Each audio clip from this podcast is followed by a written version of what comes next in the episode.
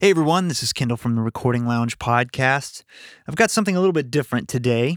I put out a survey for the podcast a, a little while ago, and uh, on some of the responses, uh, one of the questions was about would you rather have more podcasts that were shorter duration, fewer podcasts that were longer duration, or a mixture of both. And I think the overwhelming response was it might be nice to have a mixture of both, where I have my normal sort of like 60 to 90 minute podcast episodes.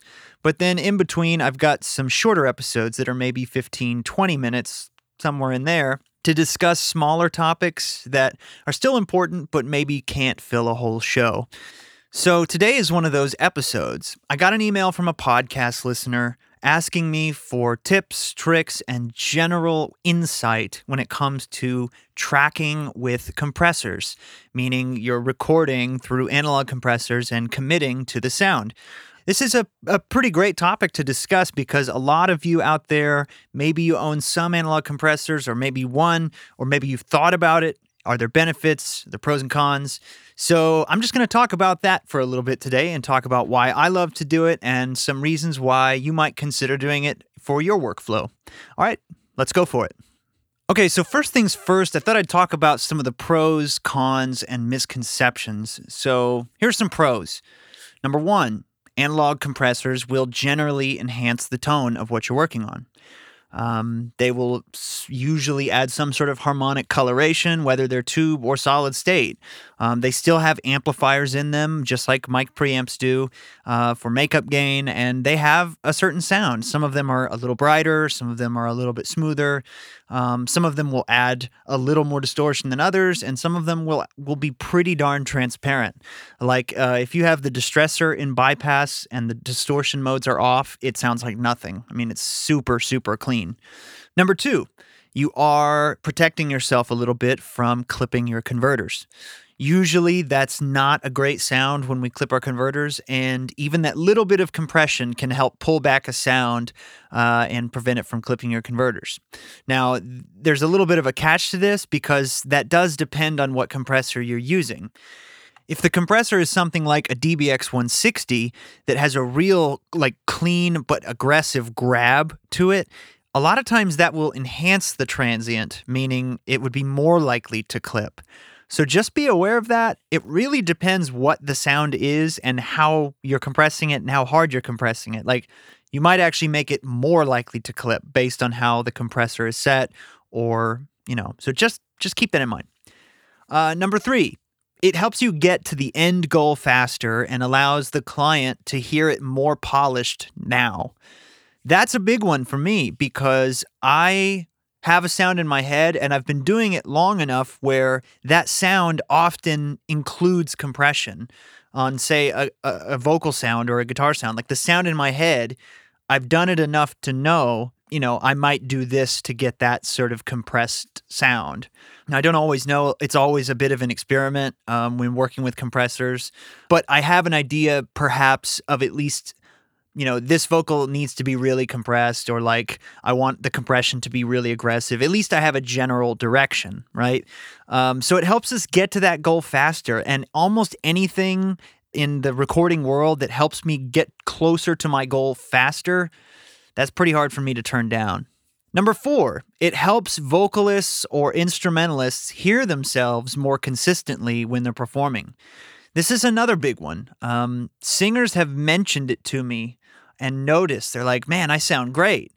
And that to me is big because if they feel like they sound better than they normally do, if they feel like there's something special going on, that they can hear themselves well, and oh my gosh, I've never heard myself so clear, and I can, you know, are you compressing me? What are you doing? That will help them sing better, hear themselves better, feel more confident. And that's huge because that's not something you can fix later if their confidence is really low because they sound like crazy clean and you know just bare naked sitting out there in the live room you know like uh, it can be uncomfortable to hear yourself through a really nice microphone and especially if you're not you know that comfortable in the studio or whatever. And i find that compression helps to kind of make a vocal sound just a little more controlled a little more polished and, and it gives singers a little bit of confidence which for me that's big. And of course number five it helps you save time in the mix. that's a big one too, because like I said, almost anything that helps me save time, um, like if I'm thinking, oh, I was gonna do that anyway, then I mean, I'm I'm pretty I'm pretty down for that. We're gonna talk a little bit about what things I compress and why a little bit later, but. Okay, so let's move to the cons. Now, the biggest con that everybody has on their mind and that everybody brings up when they send me an email about this is if I overdo it on the compression, I can't undo it later and I can't blah, blah, blah. And I'm worried about overdoing it. I get that. Okay. It's very real concern. And trust me, you will do it. You will overdo it sometimes. Um, I'm going to get into that a little bit later, but that's a big con. Number two, they're really expensive. Like compressors, especially tube compressors, they're just really expensive. And you could spend 3000 bucks on one and you only have one. You know, like people talk about like it's so funny because like I have younger students or interns, whatever. They they talk about how expensive like UAD plugins are, and it's like, dude, you you can spend three hundred dollars on a plugin and use it as many times as your computer will allow, or you know the processing will allow. It's like I spent three thousand dollars on my Tube Tech, and I have one of them, and I can use it. I can use it on one thing you know, if I'm recording a full band or whatever, you know, I can use it on one track. If I'm using it in a mix, I have, you know, I have to print it one by one. It's it's a lovely compressor, but my gosh, uh, analog compressors are really expensive, and you don't know if they're going to retain value over time. Maybe they will, maybe they won't. They sometimes will need maintenance. You know, I just had to send in my LA3 somewhat recently, and you know, get it repaired. It was getting really noisy. You know, it happens. So that's definitely a con. And one more con is that sometimes the control, dynamic control will mess with singers or players that are really sensitive to dynamics. I find that a lot with with certain singers who are really used to hearing their voice a certain way in their inner mix or whatever, they'll notice it doesn't feel right. And when they sing loud, um, they'll feel the compressor kind of push back against them and they won't like it. So make sure if you start noticing them, I don't know, it's hard to describe. If you start noticing them kind of asking about their mix, can you turn my vocal up? Can you turn my vocal down? And they keep kind of going back and forth. You might ask them, hey, do you want me to turn off the compression on your voice? It's worth a try. You know what I mean? Just turn the compressor and bypass and see if they sing better, you know? Um, usually, what I do is when we're getting sounds, I will play the song, I'll set my gain level on my mic preamp, and I'll usually I usually don't record with much EQ on a vocal. If anything, usually just a high pass filter. I don't really do much EQ. If every now and then there's a little bit of a chesty tone or a nasal tone, or maybe it's a, a little bit dark, I might add the tiniest little bit, like a dB of EQ, but I try to keep it really, really sparing on vocals. But I note kind of how they're singing without the compression. Are they singing really controlled? Are they singing kind of loose? Are they singing really dynamic, kind of dynamic? What's the song like? So at this point, while I'm listening to them, once I have my gain levels set, you know, we're about a minute into the song. It doesn't take very long to get that stuff. And then I'll pop in a compressor and really try to notice not so much what the compressor's doing first, but do they sing it differently? Are they just warming up? Are they singing better because the compression is there? You know, just just be aware of that that it will mess with certain singers when you add compression. Now, sometimes like I said, they will sing better with it. I find personally it's probably about 80% of the time they sing better with it and about 20% of the time they don't want any of it. But we're going to talk about how to, you know, maybe protect yourself against that also. So, uh, let's talk about some misconceptions about using compression. Number one, they're not always better than the plugins. Some of them can be noisy, they can distort too easily, they require maintenance. The plugins can be more transparent in certain cases, and in a lot of situations, that might be what you want on a certain sound, whether it's a voice or whatever. For example, I almost never compress stringed instruments while recording, like violin and stuff like that. And a lot of the reason is because I, I, I like to do a lot of automation on them rather than using compression. But even if I wanted to use a compressor, I would probably be more likely to use something super, super clean like FabFilter Pro C just because that compressor is really clean. And yeah, it is kind of colorless. It doesn't have much character to it, but it does that thing really, really well. And let's be honest, like a lot of times when we compress something, we don't necessarily want color. We want control, and that's it. We don't want it to change the sound that much. We just want it to be a little more controlled.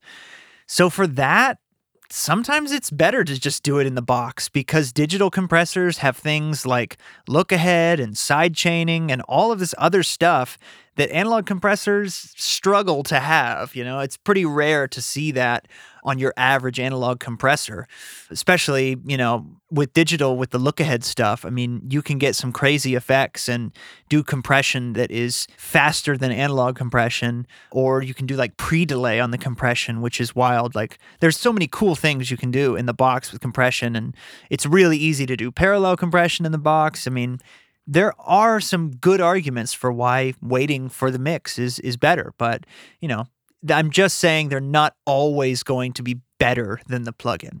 Me personally, I do love the sound of analog compressors and I do think the analog compressors most of the time sound a little bit better than the plugins, especially when it comes to tube compressors and especially especially when it comes to Varimu designs like the Manley Varimu, Fairchild, uh, 176. Something about the way that the Varimu type compressors operate it just sounds so much better in the analog domain. Now, don't get me wrong, the UAD stuff, like the 176 and the Fairchild, they're great and I enjoy using them.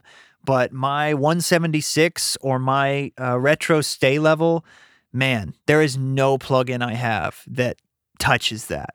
It's it really is prominent. However, my distressor hardware and the UAD distressor plugin, uh, I mean, I like them both and they both sound great. I couldn't really say which one sounds better or worse. I'm just being honest. I, I yeah, I love my distressors and I have two of them and I use them all the time. But if I had to really go head to head and say, does the plugin sound as good? I mean, I think at this point they're so close, they might as well be the same because it's not a better or worse game. It's just this one's a little different. Okay, so I'm going to list for you the things that I always compress, the things that I sometimes compress, and the things that I intentionally don't compress while tracking. So, things that I always compress, or, you know, 99% of the time vocals, bass, clean guitars, drum room mics, snare drum, and horns. Those things I'm almost guaranteed to use a compressor on, even if the vocalist doesn't like the compression. I'm going to talk about that in just a second. Now, things I sometimes compress acoustic guitar, distorted or driven electric guitars, and then instruments like banjo, mandolin, dobro, folk instruments like that, you know, 12 string acoustic, that sort of thing. Percussion, like shakers and tambourines, that's like a 50 50 chance. Depends on what the percussion sound is. And it also depends if I'm using the same drum setup that I have been using and I'm just like I just like move over an overhead mic, maybe I, you know, whatever. Now, things that I intentionally don't compress even if I'd like to. I intentionally don't compress stringed instruments. So upright bass, cello, violin, viola. Now, I will sometimes compress upright bass in like a pop context or a folk context if I have it on a parallel channel. So I might I don't think I'd ever do it in series though. I would I would either duplicate uh, or use a different mic running through a compressor and the other one wouldn't. Anyway, we'll get to that in a second. And I also never compress woodwind instruments, flute, clarinet, so on. And I also intentionally don't compress toms. And the main reason for that is for bleed. I like the sound of compression on toms but I I also hate bleed on tom mics and I know that if I compress them it's just going to bring that bleed up and if I don't nail the compression I'm going to hate myself so I purposely don't compress toms. Okay, so a few good tips when working with analog compressors. Number 1, your first analog compressor, I believe, should be something super versatile. And for that, I mean, there's really none other that I can recommend but the distressor.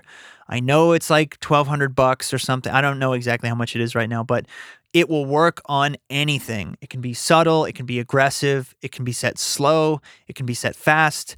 You can make it really clean or you can give it some harmonics with the, you know, the second and third distortion buttons. I'm sure there are other compressors out there, but in terms of versatility from a myriad of different sounds, it, it really is the one. It's the Swiss Army knife compressor and, and it sounds so good. I've had mine for years and they work exactly as good as they did on day one and they never let me down. I actually really love the distressor on vocals, on acoustic guitars, snare drum. It's a killer compressor. It's not just like, oh, it's really versatile. It sounds great. Uh, it's got a lot of different ratios, big wide range of attack and release. And I find that it seems to help people learn about compression because it's very clear, um, big knobs, big lettering easy to switch things in and out and hear the difference. Lots of different ratios.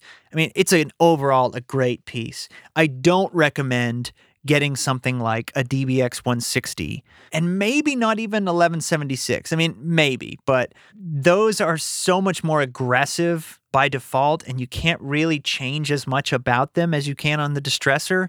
For example, like a DBX 160, I love that compressor, but only on like three or four things. I hate it on vocals. I hate it on electric guitars. Unless they're super clean, funky guitars, that can be pretty cool. It's terrible on acoustic guitars, in my opinion. I mean, there, there are so many things I hate it on, but then the things that it's great on, it sounds amazing. 1176 does sound pretty great on almost anything, but it's also really aggressive. And, you know, for people who are worried about committing to things, that might not be the one for you because it can it can get really aggressive really quickly. So I would recommend starting with something like the distressor. Okay, tip number 2, audit your mixes. What I mean is look at the things that you do in the mix, things that you like, things that you like the sound of and tend to do and that may give you a better idea of what things you're considering compressing or should consider compressing on the way in. So, for example, if you never compress electric guitar, then why start now? um, but if you like to run lots of compressors on ser- in series on bass or vocal, maybe you should consider running those through a compressor while tracking. That also can inform you some of maybe the types of compressors to look at while you're shopping. You know, just looking for things that will be good on bass or drums or guitar, whatever you need.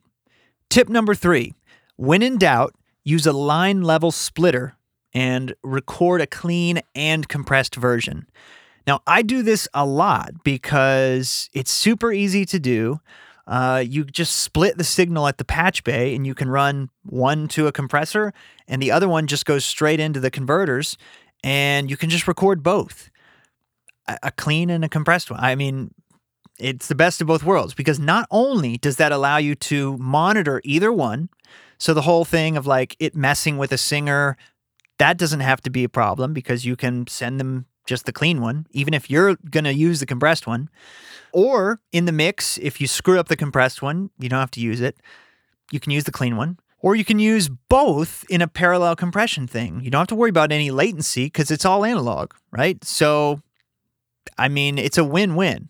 I really like doing this, especially when the vocalist is super dynamic or kind of overly dynamic. And this is also my go to technique when it comes to uh, heavy singers. So, like metal, punk, that sort of music. I run one compressor really, really hard and I feed them a little bit of both the clean and the compressed one so they can hear some of their louder notes poking through. But part of that sound is a super compressed vocal. Like you just can't get that sound that a lot of those guys want without a ton of compression. So it's kind of a must for that. But I still record both. That allows me to use the clean one if I want to, if I need to redo the sort of compression or I want to try a plugin instead, or it allows me to blend them, or it allows me to just use the compressed one. Tip number four you will screw it up sometimes. And when you do, one thing that you can do is use transient designer plugins, things like FabFilter Pro MB that has upward expansion. um, or Spiff by oeksound. Um, these are both transient designer, you know, compressor, transient designer plugins that can do, ex- you know, uh, compression and expansion. Um, generally speaking, using more compression is not going to help it, but things that can do expansion and transient processing, that's what you want to look for. And if you're careful, uh, Waves TransX is another one. Uh, that you know, that's a good one that just came to mind you can do some really amazing things with these processors to help bring back some of the transient life if you've squashed it a little bit too much. Because again, what you're trying to do is like expand the transients to be big again and like undo the compression action. So when you screw up, and you will, I promise you it will happen, look for those. And don't beat yourself up too much for screwing up. We've all done it. Anybody who's recorded with analog compression has done it a little bit too much. I would say the one thing to not risk it on would be the vocal. If you're really not sure, then just don't don't do it at all. But on a on a guitar or a snare or whatever, sometimes you overdo it. And when you overdo it, don't beat yourself up too much. Okay, and my final tip of the day is a little bit goes a long way sometimes just tapping the compression a little bit, one, two, three dB, will take the edge off of the sound, prevent clipping, and just give it better tone. You don't have to compress a lot to make an impact and, and or to make it useful or worth it. In fact, I remember one time um, after I got my distressors, I recorded a song where every single track went through the distressors. And we recorded stuff like uh, in sort of batches. So we did like uh, you know, our scratch tracks, but then we did drums like kick and snare, and then we did cymbals, and then we did bass, and we did guitar, we did acoustic, and we did vocals. We just kind of did it in little bits, you know, and we used everything possible in the distressor just to kind of see what it could do. And we used two to two to one, four to one, six to one. We used the distortion modes. We used everything. But the thing that was most notable to me is that when it was done, I remember thinking like, man, I didn't even go crazy with the compression, but it just sounds like glued. Like right away, it sounds more together and more gelled. Um, and I was not even doing tons of compression on anything, but I think part of it was it almost was acting like mix bus compression in a way because everything had a little bit of compression. That's not to say that that's the answer to compress every single thing. What I'm saying is it really was is striking to me how just a little bit on every every instrument made such a big difference when it all combined.